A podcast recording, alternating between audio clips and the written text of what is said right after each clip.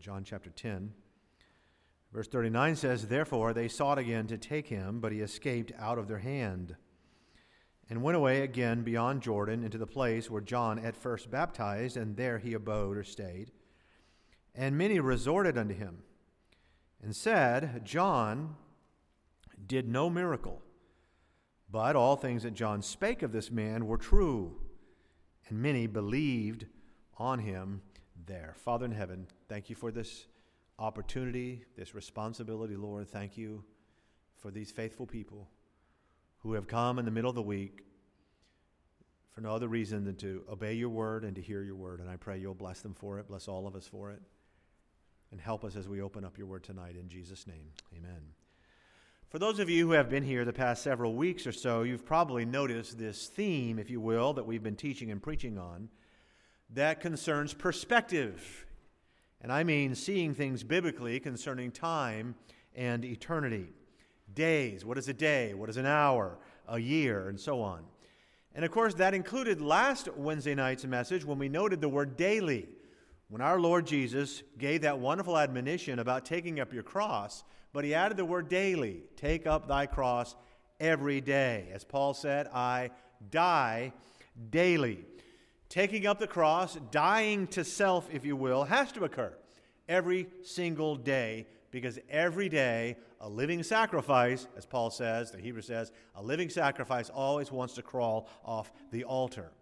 Before that text, there was Luke 13, when Jesus said, I must walk today and tomorrow and the day following. And then, of course, the cup of nostalgia we spoke on from Ecclesiastes 7. People always looking in the past and the good old days, and so on.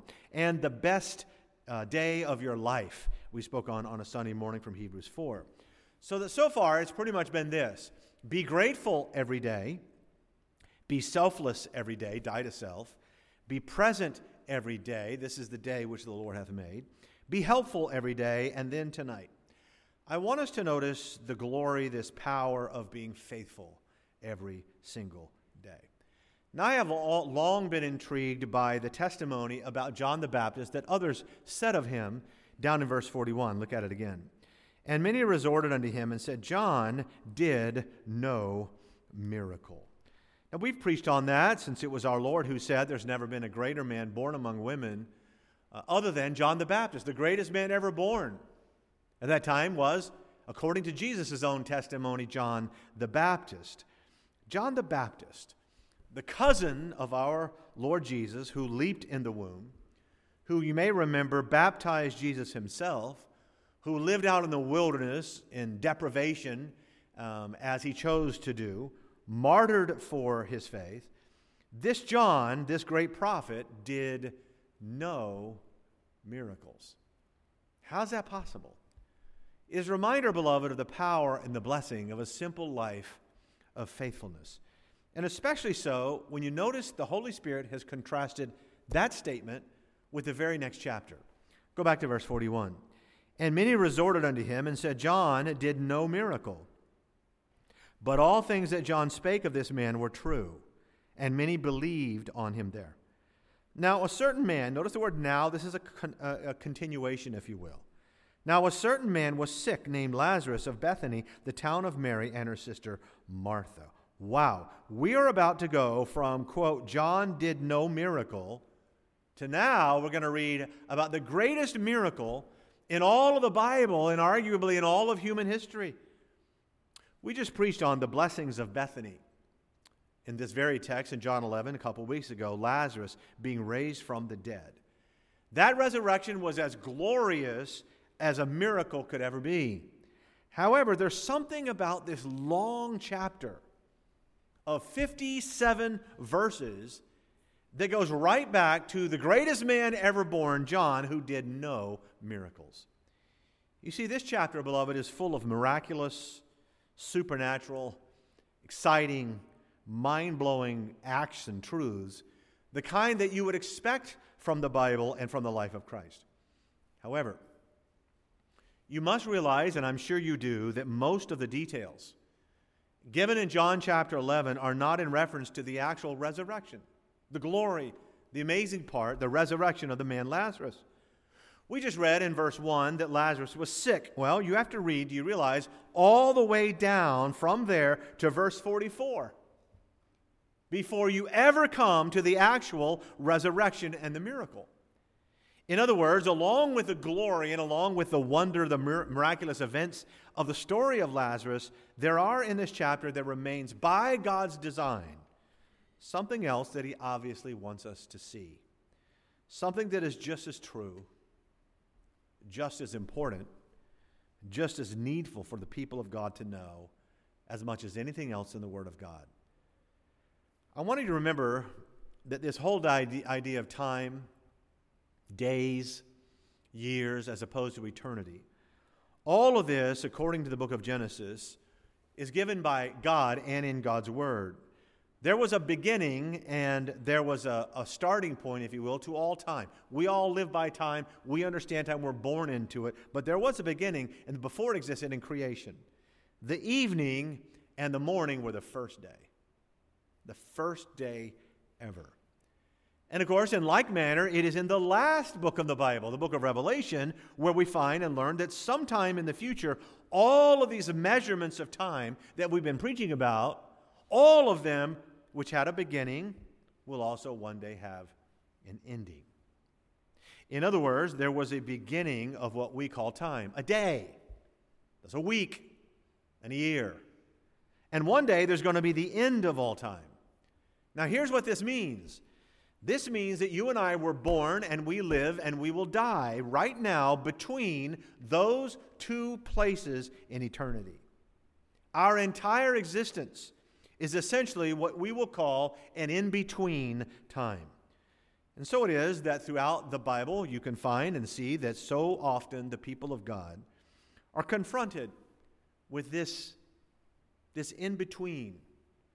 We are confronted with these extremely ordinary, conventional, tedious, routine, commonplace experiences of day to day life.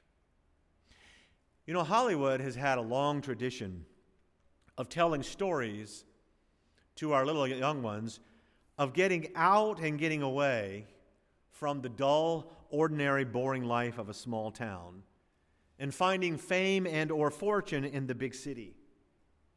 Even Belle, you know Belle, sings those lyrics. There goes the baker with his tray, like always, same old bread and rolls to sell. Every morning, just, when we sing it, every morning, just, no, I won't sing it. Every morning, just the same. Since the morning that we came to this poor provincial town. And of course, her great line is there must be more than this provincial life. Bonjour, bonjour, and so on. Provincial. You know, it's a drag to live in that old provincial town where everything is the same every day. I've sometimes used the word prosaic. You've heard me use this. Prosaic right along with the word province. It's, it's prose and poetry. Prosaic is everyday life, it's boring life. People will talk about the prosaic life of a hardworking farmer, born on the farm, works, lives, dies on the farm. And of course, nobody likes that, right? Hollywood certainly doesn't like it. Nobody wants the common, routine, standard issue, unexceptional, usual workaday days. We want the big time days, red letter days, extraordinary, exciting, uncommon, miraculous, atypical, phenomenal days. We want those things to accompany our lives, just like that, that romance novel we read or that movie we watched. I remember in 1993, I was sitting at the McDonald's over on US 1 and near Tequesta, and a song came on the radio called Ordinary World. I'd never heard it before, it had never been really played much before. And you know the lyrics, some of you do anyway. I won't cry for yesterday. There's an ordinary world somehow I have to find. As I make my way to the ordinary world, I will learn to survive. And you know, that song was number one for the longest time. So whenever I go to a restaurant or TJ Maxx, you would hear that song, and it's because it resonates. Not just with the drugs and the fame of Duran Duran and having to go back to the ordinary world from all that exciting and excitement then, but it's what most people in, in our Western culture thrive for. It's survival in the ordinary world. But you see, folks, listen, it's called ordinary for a reason. And the reason is it's most of life. It is 99% of our days on this earth. There are far more prosaic days in our lives than there are poetic days, if you think of it in earthly terms. I think about Moses the other day. You know, Moses believed God's promise, and in believing God's promise, he took the bones of Joseph to the promised land just as Joseph requested in faith that he would do 400 years before. What an amazing moment. What an amazing scene. What an amazing thought. After four centuries, they're still carrying around the bones of Joseph because he wanted them to be buried in the promised land. That is poetry. That's the stuff to make a movie about. But don't forget that Moses had to haul those bones around the wilderness for 40 long years. That's prosaic. It's very fun, it's always fun to focus on Abraham saw an angel by his tent. Oh man. Can you imagine? You're looking out out in the desert and you see these men coming and and you know it's hazy and they're kind of like uh, fuzzy looking and they get closer and all of a sudden you realize this is an angel of the Lord. Whew. It's exciting. That's poetry. But who wants to preach about the 185 years Abraham lived when there was no angel at his tent? I mean, he had a long life 185 years. Traveling mostly in deserts. Was a hard life. We're sitting here in air conditioning. Abraham had none of that. 185 years with his bickering, dysfunctional family. And yet, Abraham is held up as the supreme example of living by faith. And sure enough, in this text, right after it says John did no miracle, we have in John 11, John 12, this perfect example of the ordinary. The in between times being highlighted by the extraordinary. You all know the story, and again, we preached on it two weeks ago. Lazarus died. He's a dear friend of the Lord Jesus. He's sick of, a, uh, of an illness, so much so that he dies of the sickness. And precisely because the Lord Jesus delayed his coming, is the reason he died. He died, he was embalmed, he was buried. Happens every day, thousands and thousands and thousands of times all over the world. The only thing is, if you know this story, you know the rest of the story. You know that not only was Lazarus, would he be raised again to life in a few days, that he's soon going to be sitting down and eating dinner with a very family, his sisters and others, who had mourned for him. But you know, in John 12, John 11, they don't know this. They don't know that. They're living everyday days. Now, they know some things. They know that Jesus has, for example, later on in the chapter, he's arrived. They know that there's this future hope for Lazarus, which we all have at this very moment. If you're a Christian, if you're a child of God, a resurrection someday, the Bible promises of all believers. They know there's hope. But they don't know when that resurrection is going to happen. They don't know how it's going to happen. And the proof of that is seen in some of these words. And I want you to look at them for a moment. Look at chapter 11, verse 32. When Mary was come where Jesus was and saw him, she fell down at his feet, saying unto him, Lord, if thou hadst been here, my brother Lazarus had not died. He wouldn't have died. In other words, these women have found themselves in one of the very familiar, very powerful, commonplace days of life. They're frustrated, they're brokenhearted. There's nothing in, in the world more ordinary than life sickness, and death. Do you know how many funerals? I just, I'm one preacher, one person. How many funerals I myself has, have conducted in the last 36 years here? There's nothing more ordinary than living, getting sick, and dying. And yet, it's in the midst of all of this that our Lord acts in a remarkable, and I must say, if you're honest about it, a surprising way. And he does so, and in doing so, reminds us of the nature and the reality of, of what it means to be faithful, of the common, ordinary, everyday lives. What are they like? Because you're in one right now. This is an ordinary day. Far as I know, nobody resurrected is going to walk through those doors. Say, hey guys, it's me. That'd be crazy. Awesome. This is an ordinary day.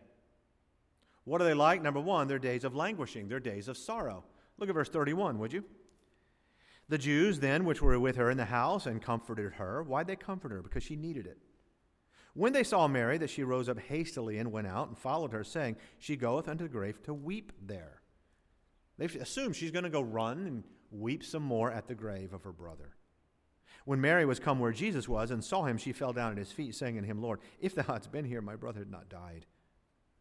When Jesus therefore saw her weeping, and the Jews also weeping which came with her, he, Jesus, groaned in the spirit and was troubled. That's a tough day. In other words, a long time ago, the Lord Jesus came upon a scene in a little town called Bethany. And just outside of Jerusalem, he saw these people that he loved his followers, his friends. And all that he saw in that entire scene was one thing sorrow, heartache, loneliness. Mary was crying, her sister Martha was crying. All of their friends, all of the Jews who knew him, the family members, they were all they were all languishing as well. Why? Because that's normal life. They were doing it obviously because it's a very sad time when a loved one, as young as Lazarus, gets sick and dies. And they have been weeping and crying over this now for days. And some would look on this scene, and a lot of TV preachers these days certainly would, and they would say, What a terrible example of faithlessness and of doubt. Mary, where's your faith? Martha, where's your faith? You must believe if you want to achieve. Every day is Friday, and so on. Well, first of all, understand Mary and Martha had faith. They had faith in this very moment. Remember, they both said, Lord, had you been here, he wouldn't have died. That's faith in Jesus and his power. Had you been here, he would have been cured and healed. They believed it. But even more importantly, they believe this. Look at verse 27. She said unto him, Yea, Lord, Lord, I believe that thou art the Christ, the Son of God, which should come into the world. Amen. She believed it. She also showed faith, by the way, back in verse 24. Martha saith unto him, Martha did, I know that he, my brother, shall rise again in the resurrection at the last day. That's faith. In fact, I'll say that's a lot of faith. He's dead. He's gone. I'm weeping, but I know this. I know he's going to rise again at the last day. Well, they had faith, Pastor. Why are they all crying? According to my favorite prosperity preacher, all these tears are negative confessions that God cannot bless. Really? What about the tears in verse 35? Jesus wept. Now God's weeping. Did he have lack of faith? The Bible says that Jesus wept in this scene. It is a reminder to me and to all of us that as Jesus approached the tomb of Lazarus, he was also in the midst, right in the midst of an everyday, ordinary, common day of living in this world. In fact, you'll know it's not long after this occasion that you find our Lord Jesus himself crying in the Garden of Gethsemane, agonizing, the Bible says, in the shadow of the cross that lie before him. You know that our Lord spent almost all of his entire life on earth enduring the tears of just ordinary life.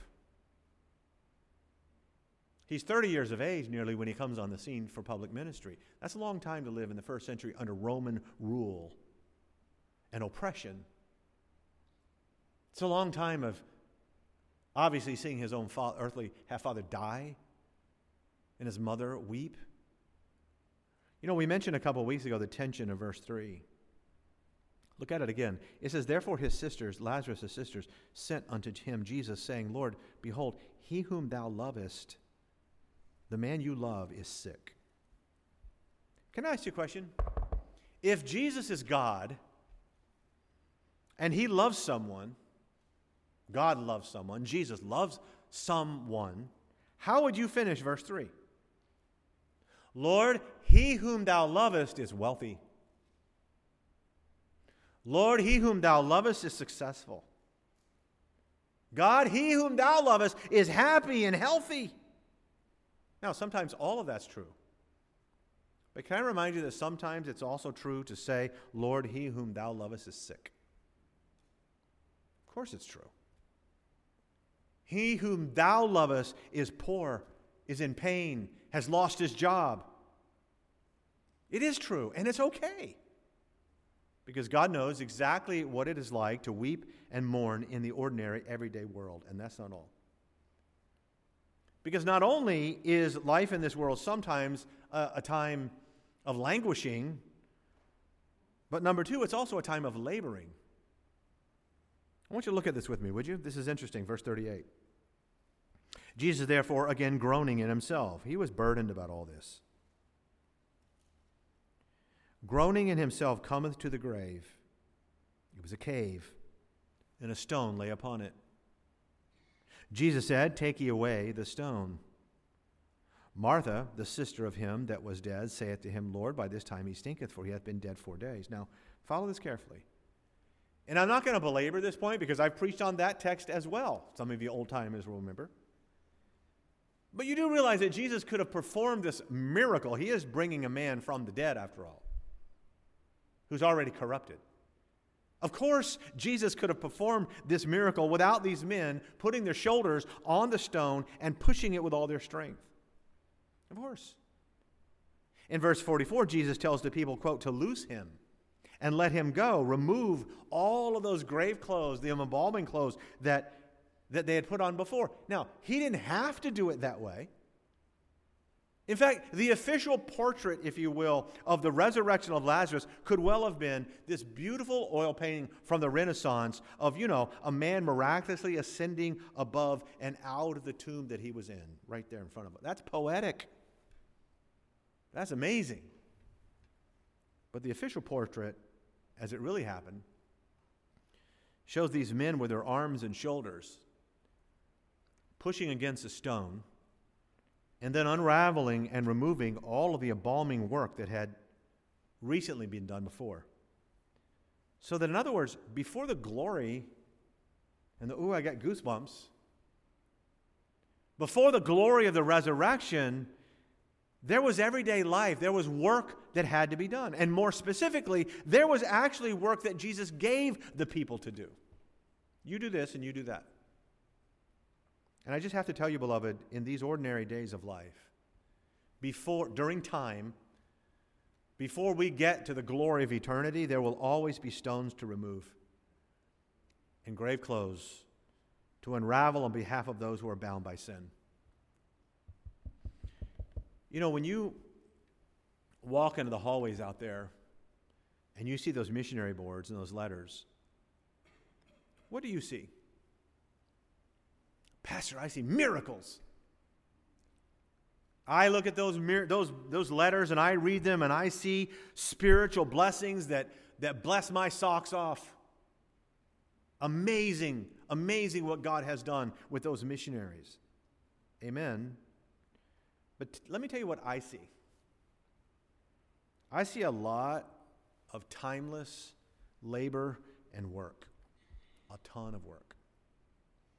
For one thing, it took a lot of work by a lot of mechanics and engineers and nurses and roofers and farmers and firemen who gave of their labor to send the support to put those missionaries on the field. The money didn't fall out of the sky. That's the first work.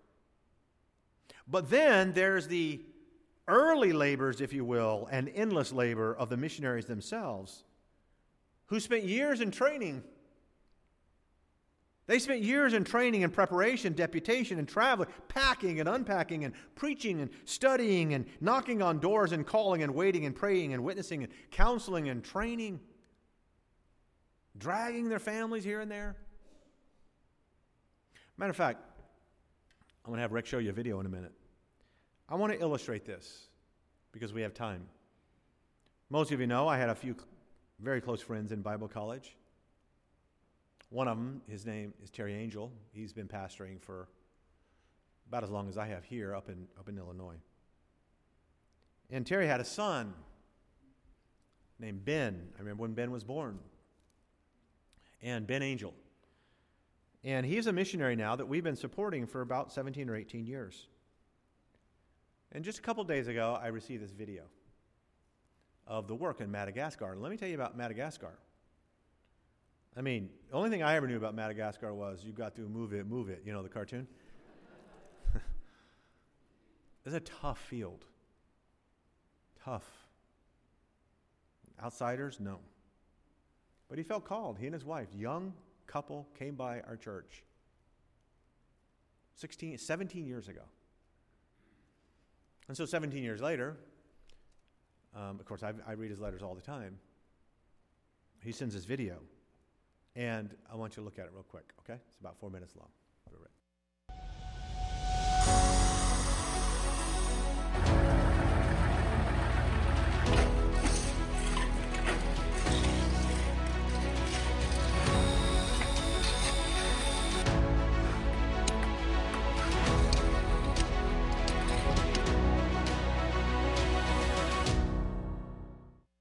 Hello, everyone, and welcome to the future home of the Faith Baptist Church of Imernov Volani. It's hard to believe we started this project uh, in September of last year, and it's almost done. We're nearing the finish line and excited about what God has been doing. Uh, we wanted to give you a quick update on where we are in the project because many of you have been praying for us, and quite a lot of you have given to help us with this project. So, I want to give you a quick uh, update of where we are. You can see uh, what's taken place so far, what we've accomplished, and what there is left to do. Hope you enjoy the tour. Okay, well, I want to give you a quick tour of the building. Over here uh, is the is the pastor's office, and this is this will be the church office when we get it completed. Still got to paint it and put some tile in there. Uh, under under here, this area you see right here, uh, it's a place where the cars can pull up uh, and and you can unload or load if it's raining. Uh, it's also a place we can do fellowships or, or just whatever we want to do. So it's very useful. Uh, this room right here is where we are currently meeting for church while we wait for the auditorium upstairs to be done. And uh, we made it to be, uh, it, it, can be a big room for like junior church or Bible Institute, because we have Bible Institute in here, uh, or fellowships, whatever. And uh, we can also divide it into four smaller rooms for Sunday school classes. So that's how this room will work. And uh, back there in the back, if you can, if you can see, but back there in the back is the kitchen, and with the place you can pass the food back and forth. So uh, that that'll be a help when we have fellowships. Back here in the back are the bathrooms. This is a simple storage area here. This is this is this will be the church nursery right here, and uh, again, it's almost done. Our bathrooms are back here in the back. Uh, the men's and ladies' restrooms, they will be done, Lord willing, by this Friday. So we're excited about that, uh, even with uh, the, the tile uh, in this hallway. So that's getting close to being done. Praise the Lord. So that's the downstairs. We're going to go up and look at the auditorium on the second floor right now. This is the main door into the auditorium, so let's go in here. This is where the, the platform is going to be. And uh, back here behind the platform is the baptistry. The, the architect uh, is Catholic, so I don't think he understands biblical baptism, and he made the window pretty small. So we got to make the window bigger so the whole church can see. But you can see it's, uh, it's, there's not much left to do in here. I mean, there is a few things to do, but uh, this is pretty much done, uh, except for the finished work, obviously. So, but we're excited about uh, having church up here eventually. I think we can seat about 250 to 300 people comfortably, Malagasy standards, uh, in this auditorium. So we're, we're really excited. about uh, moving up here when it's done. Well, I hope you enjoyed the tour. Hope you enjoyed uh, seeing the building, and we sure are excited about it. Please pray with us. We'd love to dedicate and uh, the building uh, the last Sunday of June. So we're working really hard to finish the project uh, by that time. We still need to put tile down uh, upstairs in the auditorium and, and, some rooms downstairs. We need to put a drop ceiling in, uh, build, a, build a platform, uh, some pews, some sound equipment, and uh, doors and windows. So there's still quite a lot to do. So please pray with us that God would supply the, the, the, needs, that, the, the needs that we have and the, the finances for them. Our church here, we're trying to raise $5,000 just ourselves uh, in the next two months. So that, that's what we're trying to do. And uh, again, thank you for the, the many of you who have given and helped with this. And if you haven't given to the project yet, then uh, we could still use some help if God would lead you uh, to help us with this. So thank you again, and God bless. Okay, so when they have their opening, and that place is going to be packed out, because I've seen the souls, I've read the letters, people are going to say, wow, what a miracle. Ben did no miracle. You know what he was? He was just faithful. Year after year. I mean, if you go back and read the letters, look, I'm going to show you this young couple when they came to our church on deputation. That's them, no kids. Here's the next one. Growing, next one. Growing, next one. Next one. I think there's one more. No, there will be. Wow. So you say, wow, what a miracle. Yes, I agree. But in between those miraculous moments of getting an approval, Palm Beach County would never approve that building, obviously. We're just day after day after day of being faithful. I mean, Ben did no miracle, but God did. And it's an illustration of exactly what we're talking about. You know, it's interesting. When I see a teenager grow up in church and they stand up as a model Christian with character and godliness, one of our young people, I don't see a sudden miracle. Man, I see faithful years and years and years of labor, a mother who prayed and wept, taught, brokenhearted, some father who had to get up early, stay up late, and provide. Somebody had to work in the nursery that they, they went to so they could come to church. Some Sunday school teacher, some children's worker had to be faithful year after year after year. Chapter 11, verse 7. Then after that saith the disciples, Let us go into Judea again. His disciples say unto him, Master, the Jews of late sought to stone thee. And goest thou thither again? You're going to go through this again? It's dangerous. It's rough. You're not popular. That makes us not popular. Jesus answered, Are there not 12 hours in a day? You know, some daylight. You have daylight. If any man walk in the day, he stumbleth not, because he seeth the light of this world. He said there's work to do. It is languishing, it is laboring, and then really quick, finally, sometimes it's longing. Chapter 11, verse 6. When Jesus heard, therefore, that he was sick, that Lazarus, his friend, the one he loved, was sick, he immediately went to. No. He instantly. No. It says that Jesus abode two more two days still in the same place where he was. What? He lingered? He waited long enough until Lazarus actually died. And you know, as far as Mary and Martha were concerned, the Lord Jesus was late. Matter of fact, too late. Too late when he finally arrived on that scene. And that's why they had this mild rebuke. Lord, if you'd been here, like when we told you, and when you got the news and you left right away, you could have made it, not lab- la- lingering a couple days. Why did you make us wait? What took so long? That's human nature.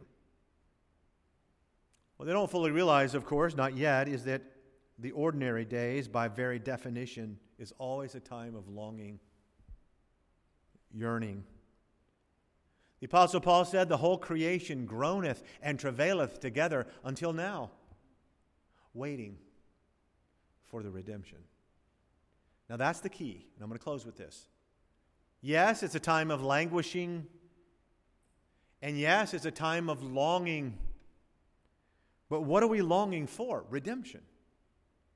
It's what we are waiting for that makes the ordinary days, the common everyday days, the day which the Lord hath made. You see, it's not that we're waiting, longing for possibilities. It's that we're longing on promises. You know, Jesus said to them, Thy brother shall rise again. They said, We know in the Latin, no, thy brother shall rise again today. Now, he's going to assure them that in proof positive way that he'll rise again at the last resurrection by going ahead and doing it a little ahead of time, right near on schedule, right now on schedule. And he rose again. You know, they should have never doubted after that, and neither should we, the greater resurrection of Christ himself and the resurrection of our own bodies to come and the loved ones we have. Christian, the prosaic life is a life of longing, languishing, and laboring. But it is always longing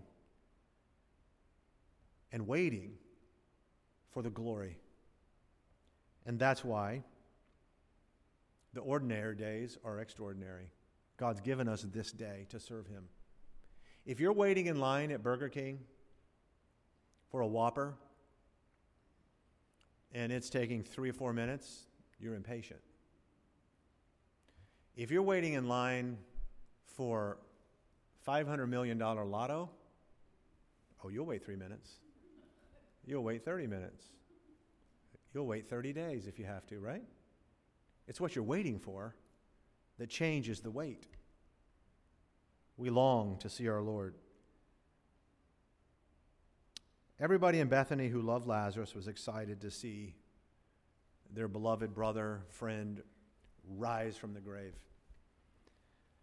I've often wondered what Lazarus thought about it. Can you imagine? Absent from the body is present with the Lord. Lazarus was secure and safe in God's arms in eternity. Now he has to come back to this area and this time of waiting. I guarantee you, Lazarus, after that, was no longer afraid of getting sick. I guarantee you, after that, he was no longer afraid of the threats of the Pharisees. Oh, we'll get you. Because they did say, we need to kill this man after he was resurrected. And what's Lazarus going to say? Oh, no, it's like Dr. John R. Rice was in New York City, and these kids put a, a knife or a gun to his head, and he said, You can't threaten me with heaven. And they got scared and ran away. Well, you can't threaten Lazarus with heaven. He knew what he was longing for. Some golden daybreak, Jesus will come. Some golden daybreak, battles all won. He'll shout the victory, break through the blue. Some golden daybreak for me and for you. That's the longing. And, folks, actually, it's actually glorious. When you consider what these ordinary days are leading to, we can all say in this room, we'll be faithful. We'll be faithful until He comes. And God's people said, Amen. Father, thank you for your word. Thank you for the truth of your word. That these are days in which, yes, as your people, there are sorrows. And these are times when we must long for your return to see you again. These are times and days, Lord, of laboring, but we thank you for them. Help us to have the right perspective, the right perspective on these days in which you've given us to live. And thank you that you gave your Son to show us that perspective in Jesus' precious name. Amen.